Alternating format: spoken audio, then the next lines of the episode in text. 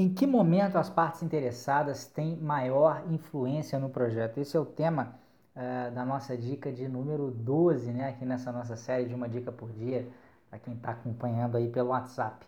É, eu resolvi tratar desse tema, gente, porque na verdade ele surgiu né, na minha aula Tira Dúvidas de hoje, toda segunda-feira para quem faz o meu curso preparatório, a gente é, tem segunda-feira uma, uma aula de esclarecimento de dúvidas, né? Eu, eu, compilo todas as dúvidas que foram colocadas lá por todo mundo do curso e gravo uma aula. E essa foi uma questão que apareceu lá para a gente, né? Em que momento é a maior influência é, é, das partes interessadas dentro do projeto? E aí tem algumas opções, final do planejamento é uma opção, durante a execução é uma outra opção, logo no início do projeto é uma outra opção, e em todas as fases do projeto seria uma quarta opção.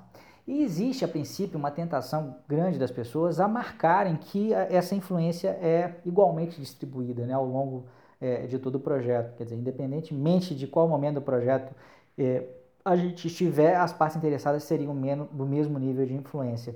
Isso, na realidade, não é verdade. Não é verdade é, é pelo seguinte motivo: à medida em que o projeto avança, é, o custo de mudança, é claro que isso não é linear, não é igualzinho para todas as áreas de projeto, né, para todas as indústrias, é claro que isso tem diferenças entre a indústria de TI, entre engenharia, entre, entre publicidade, etc.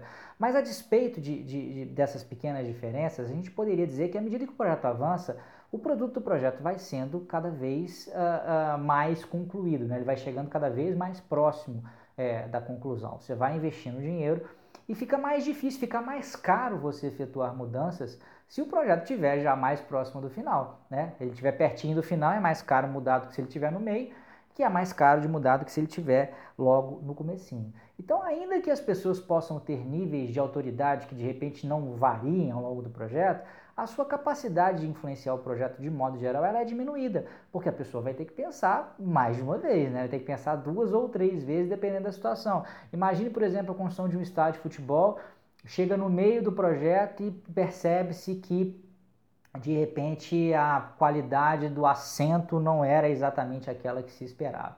E você já colocou todos os assentos no projeto, é, no, no estágio, né, que é o produto do projeto. É claro que se for uma, alguma coisa que vá é, é, ter problemas em relação à segurança, né, risco de vida, isso vai acabar tendo que ser mudado mesmo, não vai ter jeito. Mas vamos supor que é uma questão mais de estética ou que é uma questão mais de conforto né, o, o, o, cliente do projeto, o patrocinador do projeto, por mais poder e autoridade que ele tenha, ele vai ter uma capacidade menor de influenciar. Ele vai falar assim, não, pera lá, mas quanto que isso vai custar mais? Se fosse o início do projeto, quando aquilo estivesse só no papel, seria mais fácil, eventualmente, ele ter essa capacidade de mudança, tá? Então, essa capacidade de mudança.